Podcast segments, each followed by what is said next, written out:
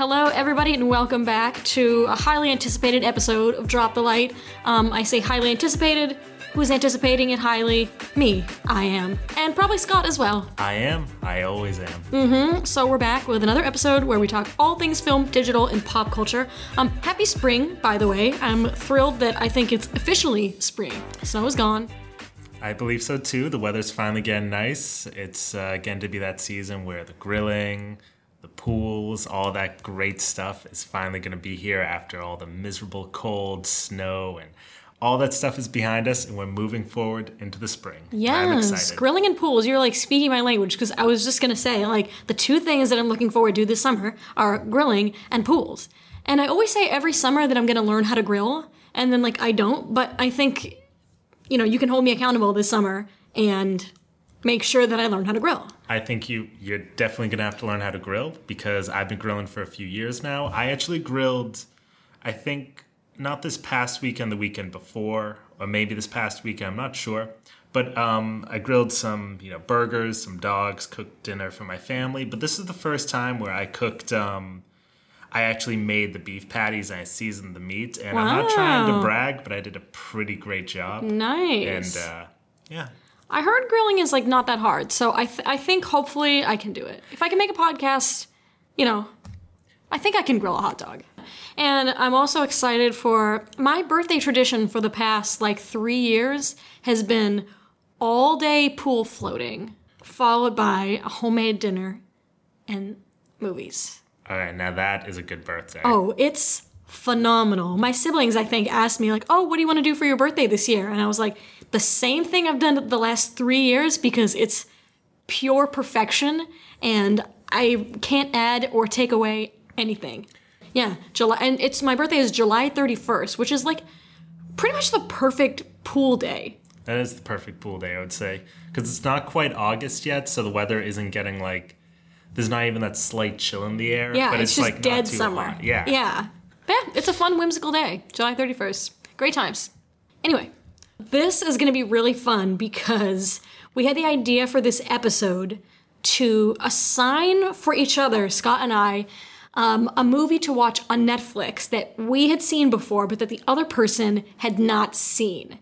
And I tried to pick something out of Scott's comfort zone and she succeeded. yeah, yeah, I was kind of mean. And Scott picked something like pretty in my comfort zone. The only limits I said were nice. like, yeah, he's very nice. I said my only limits were like, I have a pretty low threshold for like violence and gratuitousness. So I'm not gonna watch something like super gross. Other than that, anything's fair game. For the record, I will say, if I wanted to go that route, I could have gone that route. I've seen some pretty messed up movies, especially on Netflix. So, I not trying to say I'm great, but Um, well, if it was anything like that, then I would not be very happy with you and I would not have finished the movie and we would have to come up with a different topic. but I picked a good movie. You did. So there we go. Okay, so tell the tell the listeners what movie I picked for you to watch this weekend. So Nicole was mean, and she picked the movie Tulip Fever for me to watch. Yes, I did. Now, Tulip Fever has um, Alicia uh, Vikander, Mm-hmm. and who's a great actress. I love her. Nicole loves her. I do. We, everyone loves her. I mean, that's just a fact. I think we're all very envious of Michael Fassbender, but that's another story. But anyway, so she is this kind of orphan girl who has some siblings. They only have one aunt in the United States, and she makes a deal with uh, Judi Dench, who's a nun, to like get her siblings across to the aunt, but she has to get married. And the plot of the movie is that she marries an older man. Whose name is Cornelis, by the way. We've talked about deal breaker names on this podcast before. Add Cornelis to my list of deal breaker names. Carry on. Yes, and that's this, but it like with a name like Cornelis, and I forget the last name, but it's something like even more absurd than Cornelis. Because they're Dutch, yeah. Yeah, and so it's definitely supposed to clearly be like a deal breaker marriage that she's unhappy in, but they cast Christoph Waltz, one of the most charming men on the face of this planet, to be this guy who she's unhappy with, and he's not even that bad. He's really not even that bad. That's kind of yeah. like Christoph like as soon as I saw that Christoph Waltz is the husband, I was like, okay, I don't know how much I believe this because this man has won two Oscars. one playing a dentist bounty hunter, the other one playing an SS Colonel Nazi, both in Quentin Tarantino movies. Both characters, despite one was good, one was bad, they were both very charming. And that's why he won the awards. Right, exactly. I don't know who cast Tulip Fever, but clearly, I don't know, they had their priorities kind of skewed. But con- continue with the plot. So she gets married to the elderly Cornelis. Um, they decide to start getting portraits of themselves painted, and this young painter is painting them. And of course, her and uh, the painter and Alicia Vikander fall in love. Well, the reason that Cornelis commissions the portrait in the first place is that he really wants a son. Yes. But Sophia, Alicia Vikander, like it's not happening for her. She's not having any kids, so he commissions the portrait. So he's like, oh, at least I'll be remembered for having like a babe of a wife.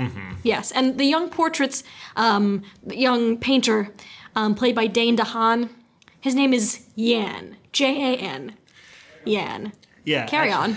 It's actually- Giving you some, just giving you some context there. So uh, naturally, the painter and Alicia Vikander fall in love, and Very also- quickly, by the way. Yeah, very With quickly, like, like- a look of the eyes, they're like in love. and then like they try to like fight it for like five minutes, and then there's also a side plot with uh, well, not really a side plot. It starts out as a side plot, and it grows into the main narrative of the story with uh, the maid who uh, she's her like first scene is she's serving them dinner and Christoph Waltz is like fish this is the third time this week are you in love with a fishmonger or something of course she is in love with the fishmonger She is. His name is Willem. Mm-hmm just like Willem Dafoe. But um, so anyway, uh, they're in love, and eventually, um, the fishmonger Willem thinks that uh, his girlfriend is cheating on him with a painter because he doesn't realize it's Alicia Vikander. And he ends up getting beaten up and like forced to join the navy or something. Goes to Africa, but the maid gets pregnant.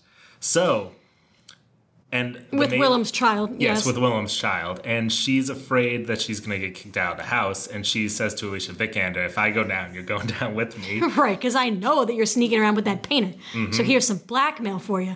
You're going to do what I want.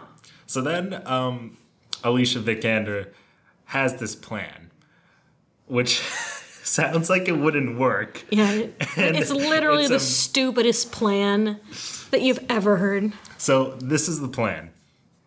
The plan is to fake that the maid isn't pregnant and instead fake that Alicia Vikander is pregnant with Christoph Waltz's baby.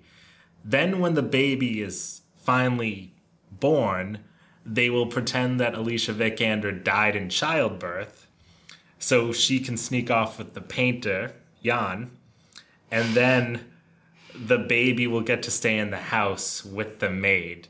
And you're you probably won't believe me, but they actually pull this off. this plan Yeah, is because Cornelis is really not the sharpest crayon in the box, and he like totally falls for this plan.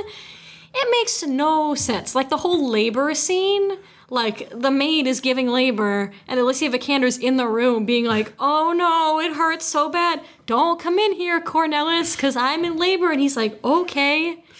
yeah, they got the doctor involved. That's part of how they played it off. But like in the end of the movie, um, finally Willem comes back and he confronts the maid, you know, his girlfriend, and she's like, "Where have you been?" And he's like, Africa. She's like, Africa? Africa? And starts hitting him. And then she's like, I saw you sneaking around the painter. And then she's like, No, it wasn't me. It was Alicia Vikander. And after they had pulled off the plan, of course, Christoph Waltz walks into the room. And he's like, and he's like, I can't believe this. And he his- takes the news so well though. so well and so mellow too because if i had found out that my wife had pretended to be pregnant for nine months and the maid had pretended not to be pregnant and i had not noticed this i think i would sit down and be like okay explain to me again. How did i miss this? Am i am i stupid or are you guys just that good? I'm that stupid? Okay well thanks. But christoph waltz decides to leave the house and everything to the maid and the fishmonger and alicia vikander ends up um, She ends up as a nun because like Jan can't find her. I don't know. Her whole escape plan doesn't work, and she has to go to the convent. Yeah, so that um, that is the sprawling period piece of Tulip Fever. Um, fabulous costuming, great production design, yes. plot Not so great. not so great. No, and I I think there was a lot of like delays with this movie coming out. I don't know why it was delayed so bad. I read that it was probably just like cut into oblivion. Basically, I don't know if it was because like the movie kind of stinks or I don't know, some behind the scenes like financial reasons. I have no idea, but this movie was long anticipated um, by a lot of people and fell a little flat. I was kind of watching it just being like, hmm, I mean, like, the log line of this movie, I can buy. But the flow of it itself, I mean, I think Alicia Vikander and Dane DeHaan had about as much chemistry as like a potato. Not that much. I didn't really believe their mm-hmm. love. And like you said, Cornelis was a nice guy. Yeah. He's a little old, sure, but isn't it course. better than being an orphan? Exactly. And of course, and like I've said again, like I would even I would buy it more if they didn't cast Christoph Waltz cuz he is charming. There's just no denying it. One out of ten. How much did you love this movie? Oh, love this movie. Well, I think that's kind of strong words. I think I'd put it at like maybe a 3. Oh wow, Maybe- that's low. may- Maybe a four. Maybe a four. I would put it at like. I mean, it has a ten percent on Rotten Tomatoes, so me giving it a three or a four, I think, is actually kind of generous. Actually, while we're on the subject, fun fact that I wanted to share with you guys that I think is really hilarious. So, um, while we're on the subject of Alicia Vikander, she is a Swedish actress, of course, um, hailing from the great country of Sweden. And I read online, um, her first movie that she was in was a Swedish film directed by Lisa Langseth called Pure, in which I still haven't seen yet, and I really want to see it. You can rent it on iTunes, so like I really want to do that. Um, and I read a fun fact about that movie that she had won the Swedish equivalent of an Oscar. And I was like, oh, that's really cool. I didn't know that was a thing. I won- I wonder what that is. So I looked it up, and turns out that it's called the Gould Baj Awards. Forgive me um, if I'm pronouncing that wrong.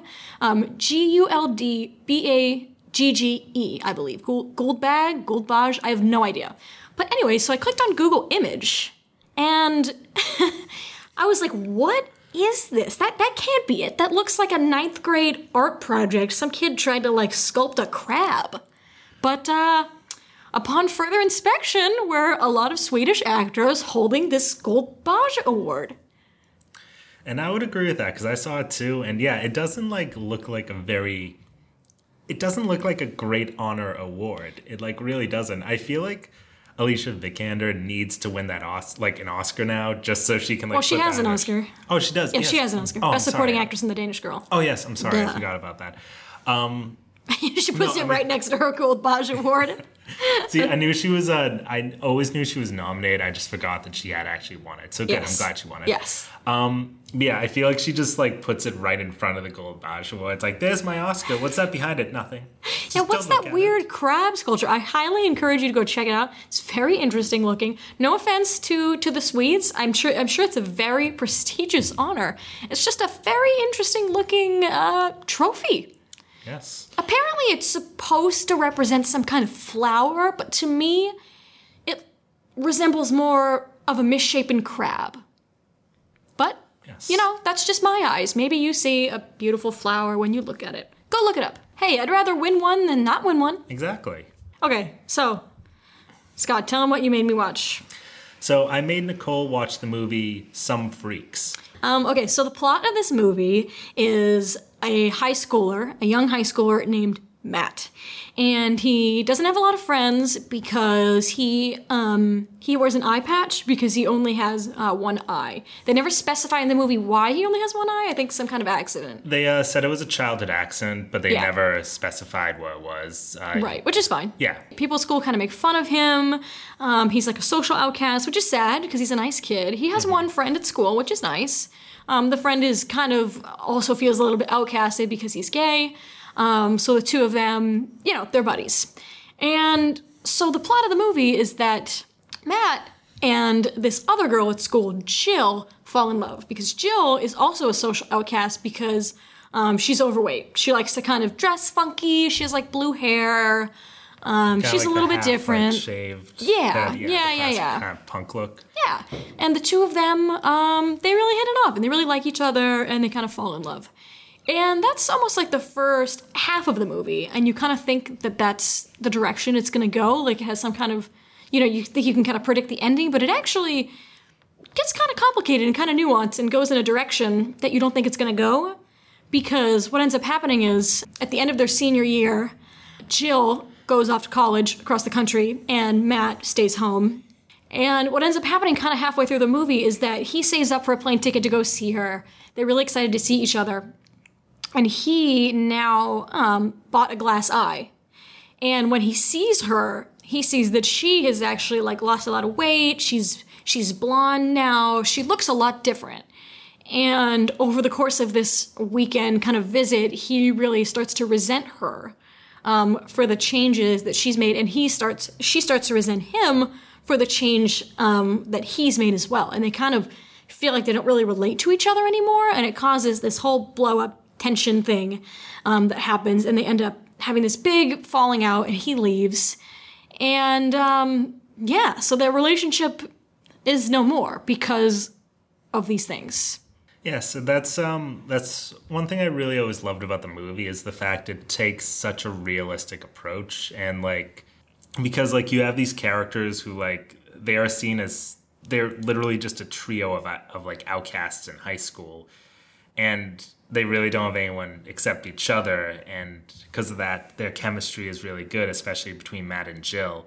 But then when matt uh, but then when jill starts to lose weight you know gets new friends and she starts to really wonder is matt the person i really want to be with for the rest of my life and matt when he sees this is really starting to freak out because i think he's thinking like well i only have one eye so like this may be the only girl I ever really get, so I need to make her go back to the way she is. Right, which right. really kind of makes you like just look at him and be like, oh no. Don't yeah, that, it's a very uncomfortable thing that happens in Matt because when he starts to see that she's had this transformation, he gets really um, insecure and self conscious, and he tries to almost push her to revert back um, to that person that she was, which just comes across as extremely selfish and needy. And there's this point in the movie where all their tension is coming to a head and he's like i like that the only competition i have with you is like elderly men and like i don't yeah. have any competition with you but now i do and it really makes him very unsympathetic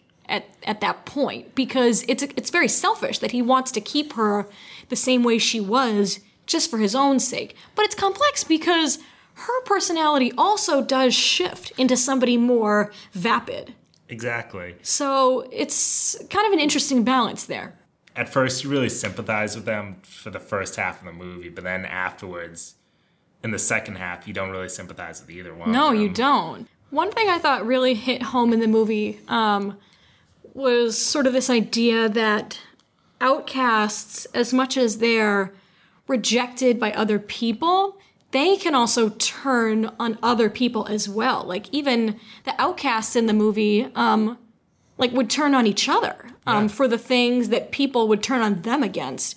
For example, um, Matt at the beginning of the movie, before he really knows who Jill is, he makes fun of her for being overweight, even when he just got home from a day at school where everyone was making fun of him for having an eye patch. It's yeah. it's it's kind of really interesting how um, the movie sort of portrayed that the things that we're insecure about, we'll turn around and pick on someone else for the things that that they're insecure about. And I think the movie really was about insecurity. It was, yeah. It was about insecurity and change. And that's and yeah, I mean it's a very it's a very kind of real thing because a lot of relationships in real life end because of insecurities or like just kind of growing apart and that's really what Matt and Jill's relationship kind of falls apart due to because of both their insecurities, mainly Matt's, and just growing apart and change. It's kind of sad, but it was a real it was a realistic movie. So. Yeah, yeah. I think it was definitely worth a watch. I liked it. All right, cool. That was really fun. Great pick for me. I enjoyed it. Yes. Um, good pick for you as well. I don't think I enjoyed it as much, but I was glad I saw it. Come on, it's your favorite movie now, and you know it. All right, it's come to the end of our episode where we do a fun conversation game. And my question for you, Scott, is if you could institute any national holiday, what would it be? Hmm. Everybody has to celebrate it on the same day every year. Could be anything at all. It's your choice.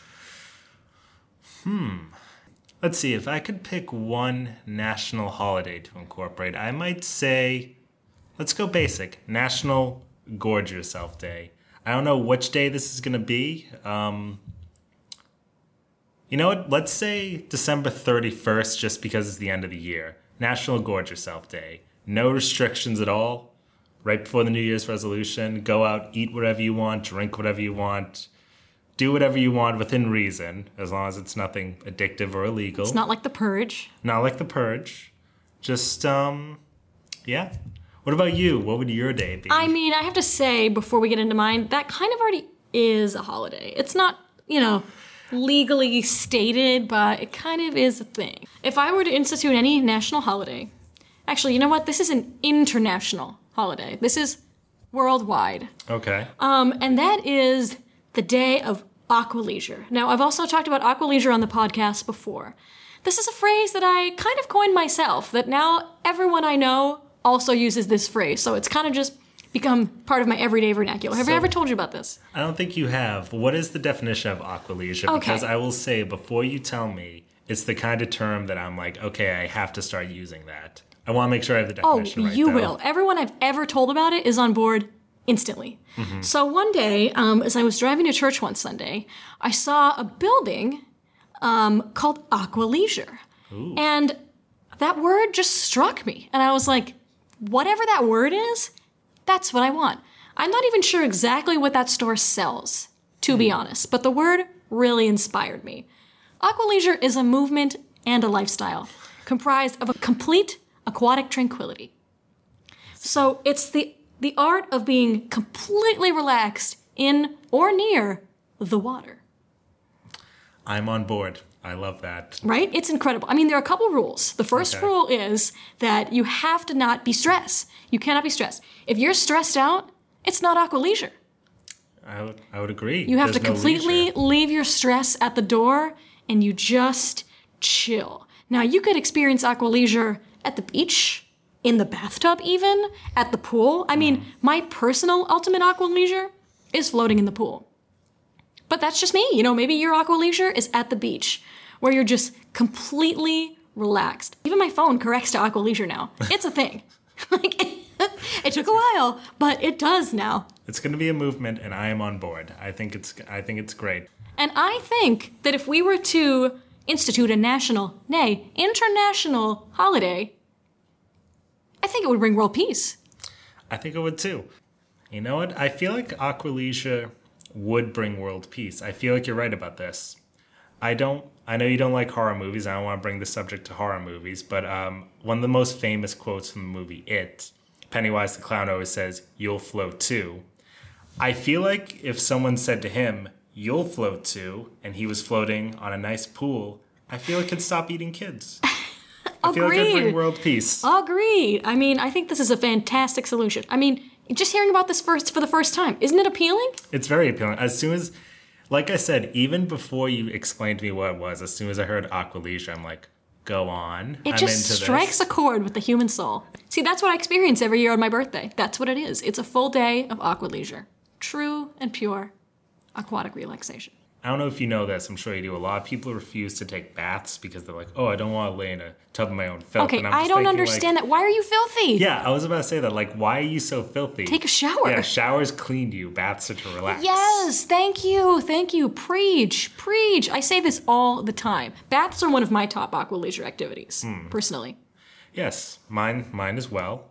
Um, I also sometimes will fall asleep in the bath. Uh, luckily, I'm 6'3", so I won't drown. But, you know, You get the chocolate, you get the bubbles. That's what really takes it to that next level. Mm-hmm. And that is what I said. Well, thanks for a great episode. This was a fun little Netflix swap uh, talk. I loved it. I loved it too. And we'll see you next time. See you next time.